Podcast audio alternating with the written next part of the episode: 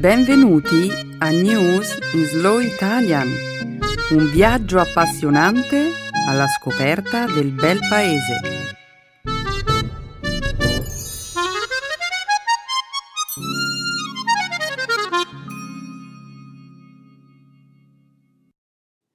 È giovedì 24 gennaio 2019.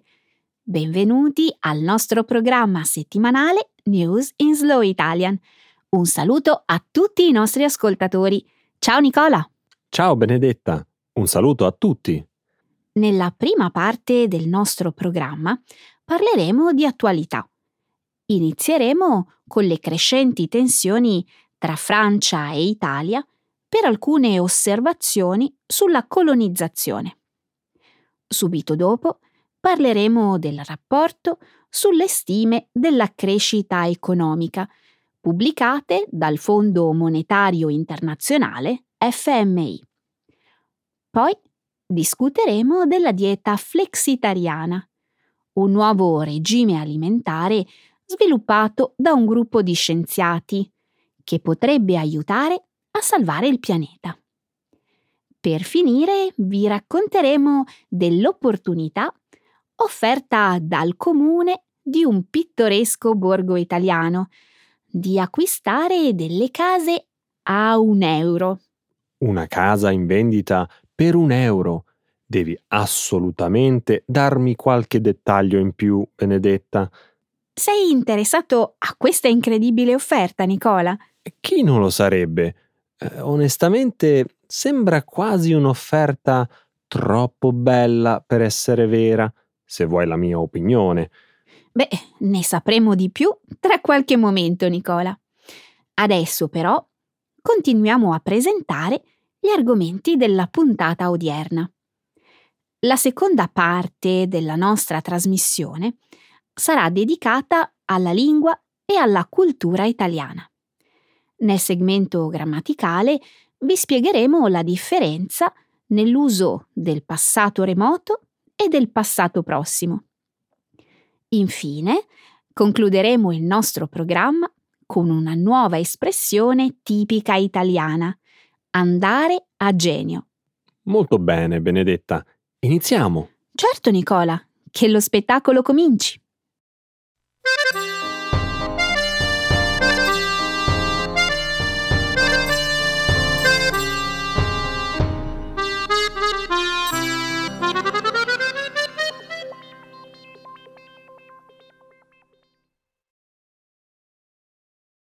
Tensione tra Italia e Francia innescata da dichiarazioni sulla colonizzazione.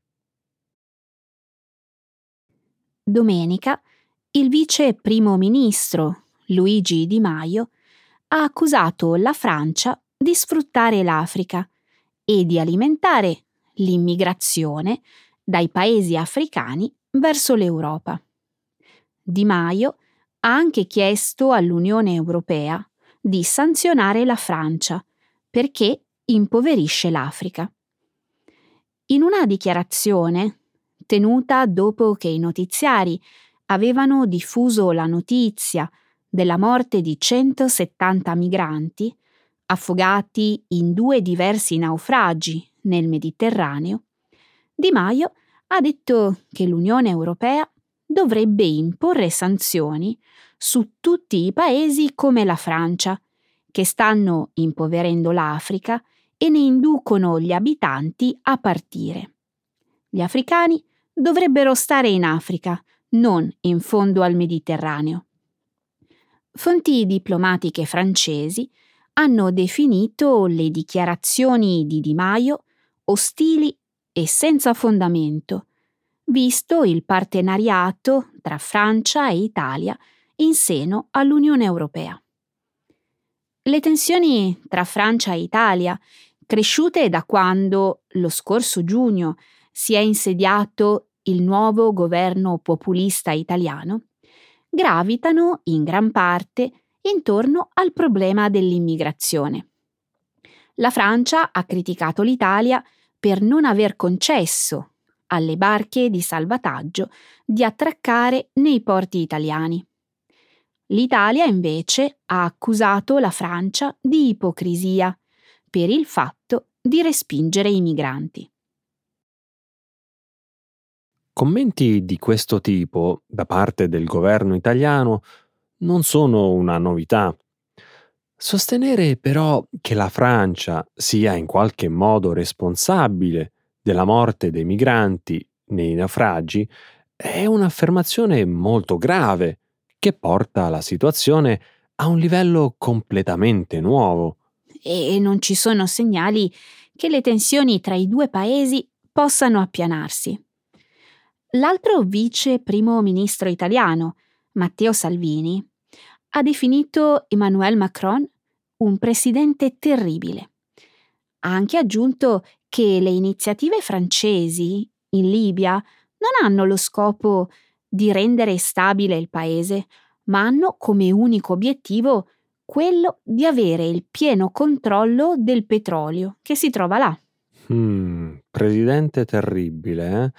Che dire invece del fatto che il presidente Macron ha definito il governo italiano appena formato come una lebbra populista. E in effetti è vero. Chiaramente Salvini e Di Maio non si sono scordati di questa offesa. Certo che no. Ora i due leader italiani hanno fatto dell'attacco alla Francia una vera e propria strategia politica. Sia Salvini che Di Maio, infatti, stanno cercando di ottenere consensi per i loro partiti in vista delle elezioni del Parlamento europeo in maggio. Questo è abbastanza ovvio e Macron è un facile obiettivo in questo momento. Non a caso rappresenta tutto quello che il governo italiano combatte, in particolare un'Europa unita. La cosa triste è che mentre le lotte politiche vanno avanti, non ci sono invece progressi di alcun genere per quanto riguarda il problema dell'immigrazione. L'Italia continua a rifiutare di accogliere i migranti che arrivano via mare e la Francia, nel frattempo, sta rendendo più difficile ottenere protezione per i richiedenti asilo. È davvero una tragedia. Gli insulti, le accuse richiamano attenzione, ma i problemi su cui i politici litigano rimangono irrisolti.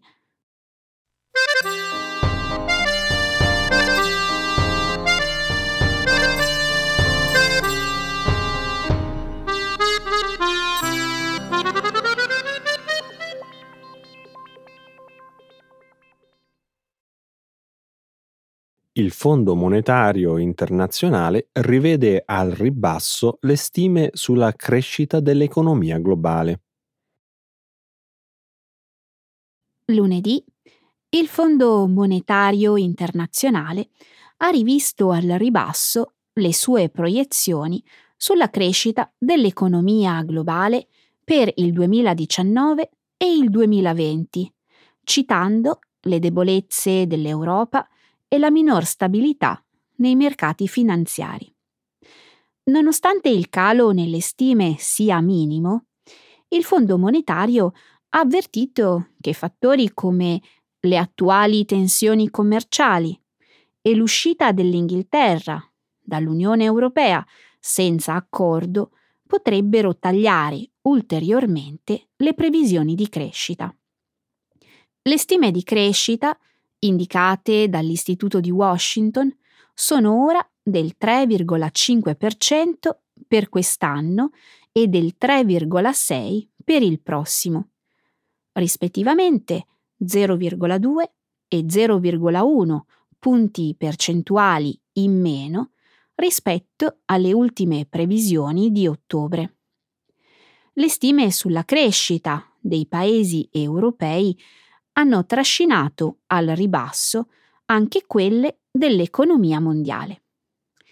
Secondo l'analisi del Fondo monetario internazionale, infatti, rispetto alle proiezioni di ottobre, quest'anno la Germania dovrebbe crescere dell'1,3%, con una diminuzione di 0,6 punti percentuali. la Francia dell'1,5%, con una perdita di 0,1 punti percentuali, mentre l'Italia dello 0,6%, con una perdita dello 0,4%. Rispetto a ottobre non sono cambiate invece le previsioni sulla crescita della Spagna, che dovrebbero attestarsi intorno al 2,2% quest'anno. I nuovi criteri per le emissioni di carburante che hanno colpito il settore automobilistico sono alla base di questo calo. Il Fondo monetario ha anche riveduto al ribasso le proiezioni di crescita per l'Italia e la Francia.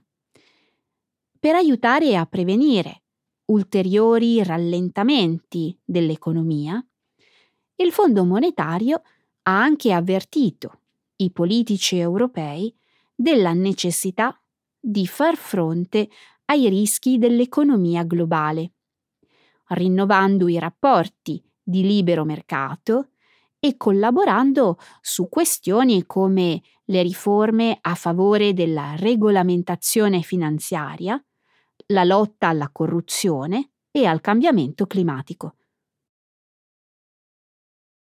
Benedetta, onestamente sono sorpreso che le stime sulla crescita globale non siano peggiori di quelle recentemente pubblicate.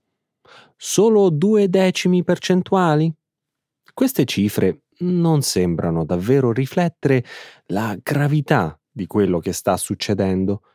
Pensa solo alla guerra commerciale, la Brexit, l'instabilità in Europa. Questo perché gli economisti del Fondo Monetario Internazionale avevano già tenuto conto, nelle stime pubblicate nel rapporto dello scorso ottobre, della guerra commerciale, Nicola. Le previsioni sulla crescita, in quel rapporto, erano già state riviste al ribasso. In quest'ultima relazione eh, lo sono ancora di più. Questo rapporto suona quasi come un avvertimento. Se le cose non cambiassero, il mondo potrebbe finire sull'orlo di una crisi di gran lunga peggiore. E lo si può interpretare così, certo. Alla luce di questo, la pubblicazione di queste stime, appena prima del Forum economico mondiale di Davos, è un segnale importante. Allora anche tu sei d'accordo che questa relazione è un messaggio per i leader mondiali? Sì. Beh, chiamami pure pessimista, ma io dubito fortemente che i problemi del mondo si risolveranno a Davos, specialmente perché alcuni dei capi di Stato coinvolti nelle maggiori crisi mondiali non saranno nemmeno presenti. E ovviamente i problemi non si risolveranno nel giro di una notte, Nicola. Per rafforzare l'economia e prevenire un'altra recessione sarà necessario un lungo e costante lavoro dopo Davos. La buona notizia è che nessuno vuole un'altra recessione globale. E, e si spera che questo sia un incentivo sufficientemente forte. Mm forse. Ciò che io vedo, tuttavia, è una diffusione sempre maggiore del nazionalismo e del populismo. Questo significa che oggi, più che mai, c'è poco interesse a cooperare a livello globale.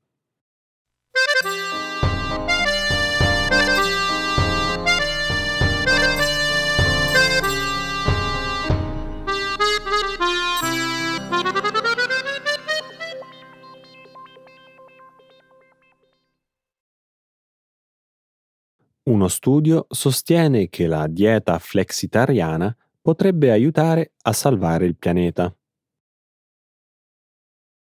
Una commissione di scienziati ha sviluppato una dieta che sarebbe in grado di alimentare la popolazione in rapida crescita del mondo, migliorare la salute e diminuire l'impatto della produzione di cibo sull'ambiente. La dieta universale della salute, descritta in una relazione pubblicata lo scorso mercoledì sulla rivista The Lancet, fornisce specifiche linee guida per un'alimentazione sana ed ecosostenibile. La dieta, che è stata sviluppata da una commissione di esperti internazionali, esorta su scala mondiale a tagliare il consumo di carne rossa e di zucchero della metà e a raddoppiare invece l'assunzione di frutta, verdura, legumi e frutta secca. Il consumo di pollo e pesce dovrebbe essere limitato a due porzioni a settimana. I latticini all'equivalente di un bicchiere di latte al giorno e le uova invece dovrebbero essere consumate non più di una o due volte alla settimana. Circa un terzo invece del fabbisogno calorico totale individuale dovrebbe venire da cereali integrali consumati sotto forma di pane o riso. I ricercatori sostengono che adottare questa dieta potrebbe aiutare a prevenire più di 11 milioni di morti l'anno, causate da abitudini alimentari non sane. Alla luce del fatto che si prevede che la popolazione mondiale raggiunga i 10 miliardi entro il 2050, questo regime alimentare assicurerebbe anche la possibilità di avere un'alimentazione sana a un maggior numero di persone. Ok, penso proprio di poter seguire questa dieta. E tu? Beh, sì, penso di poterlo fare anch'io. La dieta flexitariana non sembra essere troppo rigida in fondo. E certo, il settore industriale dovrà apportare parecchi cambiamenti per favorire la diffusione di questo regime alimentare. Che cosa intendi? A quali cambiamenti ti riferisci? Beh, parlo per esempio degli incentivi ai contadini perché coltivino una maggiore varietà di prodotti vegetali, tasse sulla carne rossa, campagne per sensibilizzare l'opinione pubblica. Penso che tu stia rendendo la questione davvero molto complicata. Ok, Nicola. E tu che cosa ne pensi invece? Beh, ovviamente non sarà facile, tuttavia cose come questa hanno funzionato in passato. Pensa alle campagne fatte per esortare le persone a smettere di fumare o indossare le cinture di sicurezza, oppure le tasse sullo zucchero. Tutte queste iniziative hanno avuto successo, almeno in alcuni dei paesi dove sono state implementate. Quelli che hai fatto non sono esempi validi. Perché no? Fumare, non indossare le cinture di sicurezza, mangiare troppi zuccheri sono facili obiettivi. Tutti sanno che sono abitudini che possono nuocere alla salute. La carne rossa, invece, è percepita in modo differente dalle persone. Credo che potrebbe esserci più resistenza da parte dei consumatori di carne se si decidesse di tassarla. Quello che dici potrebbe essere vero. Tuttavia, studi come quello pubblicato su The Lancet spingono le persone a discuterne. Più relazioni come questa saranno pubblicate più sarà difficile per le persone ignorarle.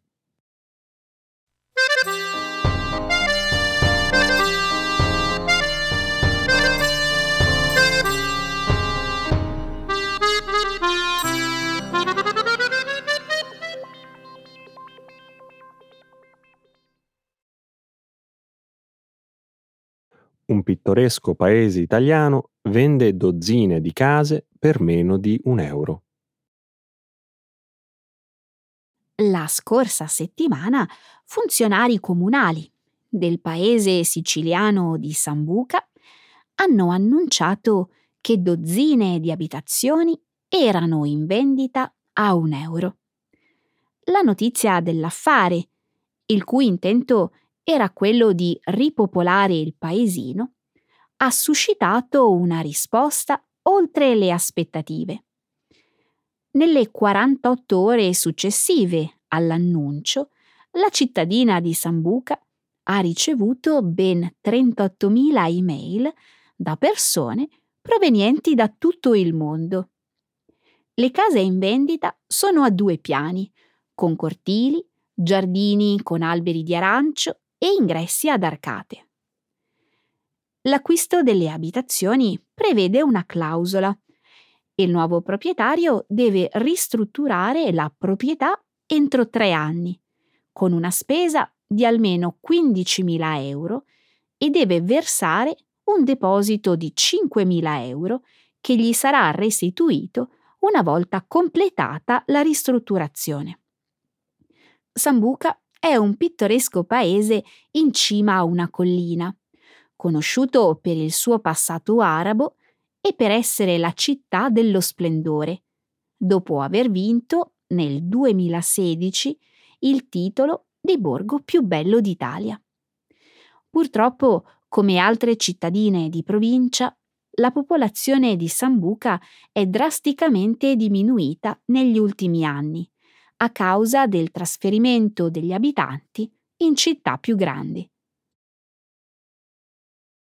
Dimmi un po', Benedetta, sei per caso una delle decine di migliaia di persone che hanno cercato di comprare una di quelle case? no, Nicola. Quando ho letto di questa opportunità era probabilmente troppo tardi. Tu invece? No, non l'ho fatto. Ora però sono determinato a essere più pronto la prossima volta. E la prossima volta? Pensi forse che qualche acquirente cambierà idea? No, però credo che questo genere di offerte capitino di tanto in tanto. Per esempio, ci sono città in Australia che vendono o affittano case a prezzi davvero stracciati. Alcune città negli Stati Uniti hanno adottato simili iniziative.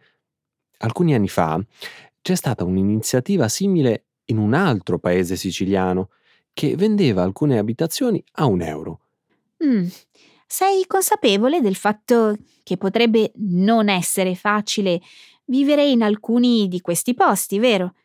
Non c'è molto lavoro. Potrebbero non esserci molti bar o cinema molto vicini. Dai, Benedetta, oggigiorno puoi lavorare da ovunque tu voglia e guardare film su internet. E poi più persone decideranno di trasferirsi lì, più bar, ristoranti, negozi apriranno. Le cose vanno così. Sì, è vero, ma quando qualcuno si trasferisce in un piccolo paesino da qualche altra parte, la cultura locale è destinata a cambiare quasi immediatamente. E questo è un pochino triste, non credi? Eh, lo è.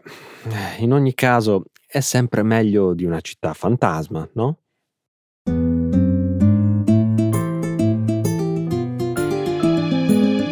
Adesso la grammatica. Per capire le regole di una lingua poetica.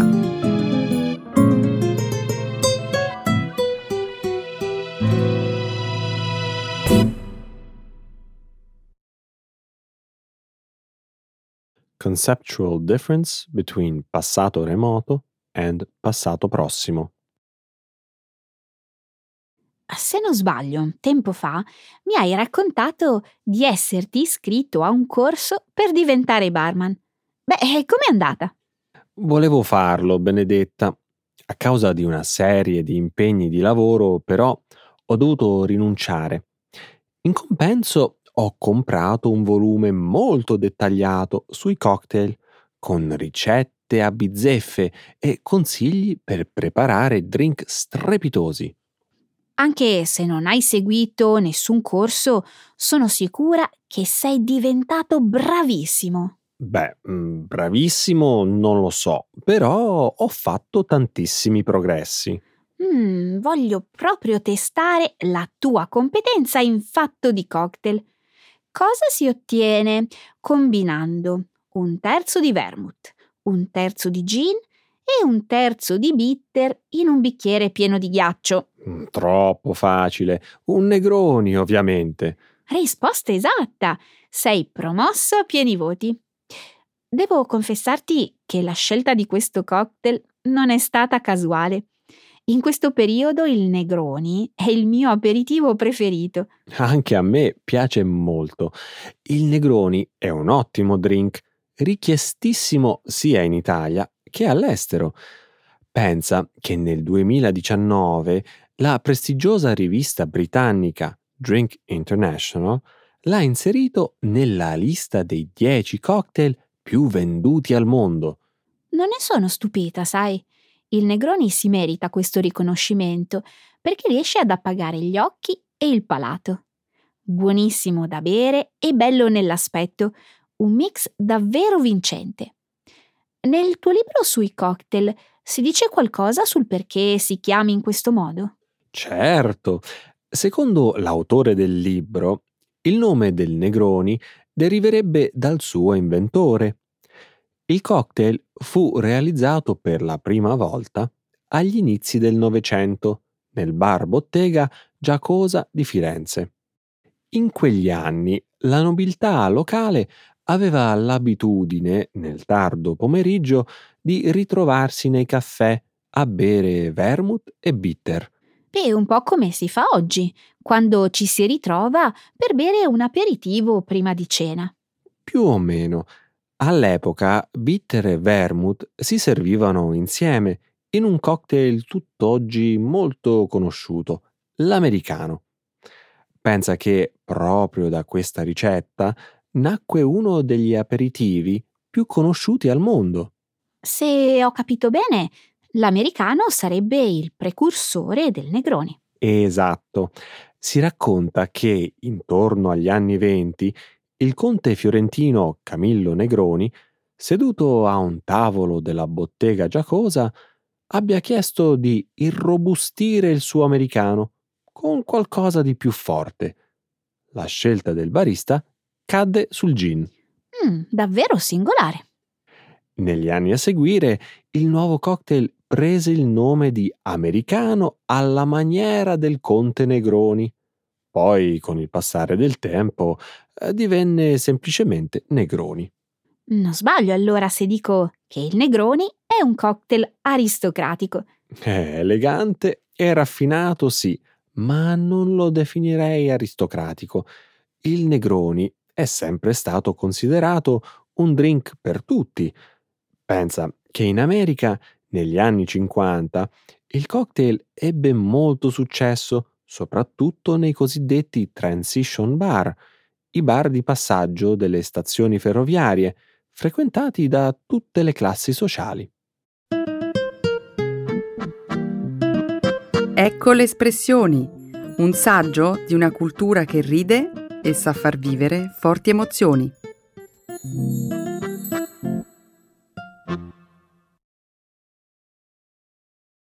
Andare a genio. To suit somebody or something. Adesso vorrei proporre un argomento che sono certa ti andrà a genio. Ho letto che si sta diffondendo il mestiere del portinaio di quartiere, una sorta di moderno portiere di condominio. Un portinaio che si prende cura di un intero quartiere? Che concetto stravagante. Ti assicuro che è un servizio utilissimo. Il progetto Lulu Danmaru è stato sperimentato per la prima volta a Parigi, dove è stato realizzato un chiosco a cui i residenti potevano rivolgersi per risolvere piccoli problemi quotidiani. Ha fatto faville, la gente ne era entusiasta. E quali sono i servizi che i residenti generalmente possono chiedere al portiere di quartiere? Oh, le richieste possono essere di vario tipo. Possono andare dal trovare una persona che aiuti a fare piccole riparazioni, le faccende domestiche, la spesa, o comprare le medicine quando si è malati e si ha difficoltà ad uscire di casa. Oppure qualcuno che aiuti con i bambini, gli anziani. In altre parole, il portinaio di quartiere mette in contatto gli abitanti della zona con le persone che offrono i servizi richiesti. Dico bene? Esatto. L'esperimento ha avuto così successo che si è diffuso non solo in Francia, ma anche in altri paesi. In Italia sono tante le città che oggi offrono aiuto ai residenti con progetti, associazioni e attività commerciali simili all'iniziativa francese Lulu Dan Marou. Fammi qualche esempio. Beh, a Milano c'è un bar conosciuto come Portineria 14 che offre numerosi servizi. I clienti, oltre a consumare il caffè, possono lasciare le chiavi di casa o altri oggetti per qualcuno che li passerà a ritirare, farsi recapitare acquisti online, buste della spesa o addirittura lasciare in consegna il cane per qualche minuto. Un servizio davvero niente male. A Perugia e a Genova, invece, qualche tempo fa, sono stati aperti, in via sperimentale, una serie di chioschi in alcuni quartieri. I residenti possono recarvisi per ricevere aiuto nel risolvere piccoli problemi quotidiani. Credo che questa idea del portinaio di quartiere sia eccellente. Non mi stupirei che andasse a genio a tante persone, soprattutto gli anziani, che spesso sono soli e non hanno chi li aiuta a risolvere i problemi della quotidianità. Hai assolutamente ragione. Senza contare che i professionisti che i portieri di quartiere consigliano ai residenti per svolgere le mansioni di cui hanno bisogno sono persone conosciute. Questo dovrebbe evitare di incorrere in eventuali truffe. Penso soprattutto agli anziani, che sono spesso vittime di malintenzionati. In effetti la figura del portinaio di quartiere è importante anche per il controllo che esercita su chi vive nel quartiere e su chi viene da fuori per offrire un servizio. Non mi stupisce che vada tanto a genio a chi può usufruirne. Sembra proprio che siano molteplici i vantaggi che derivano dall'avere un portinaio di quartiere nella zona in cui si vive. Speriamo che presto si possano trovare in tutti i comuni d'Italia.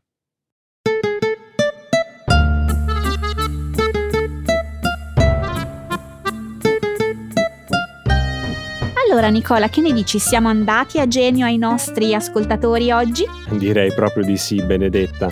Allora salutiamo. Grazie mille per essere stati con noi. Alla prossima, ciao! Ciao!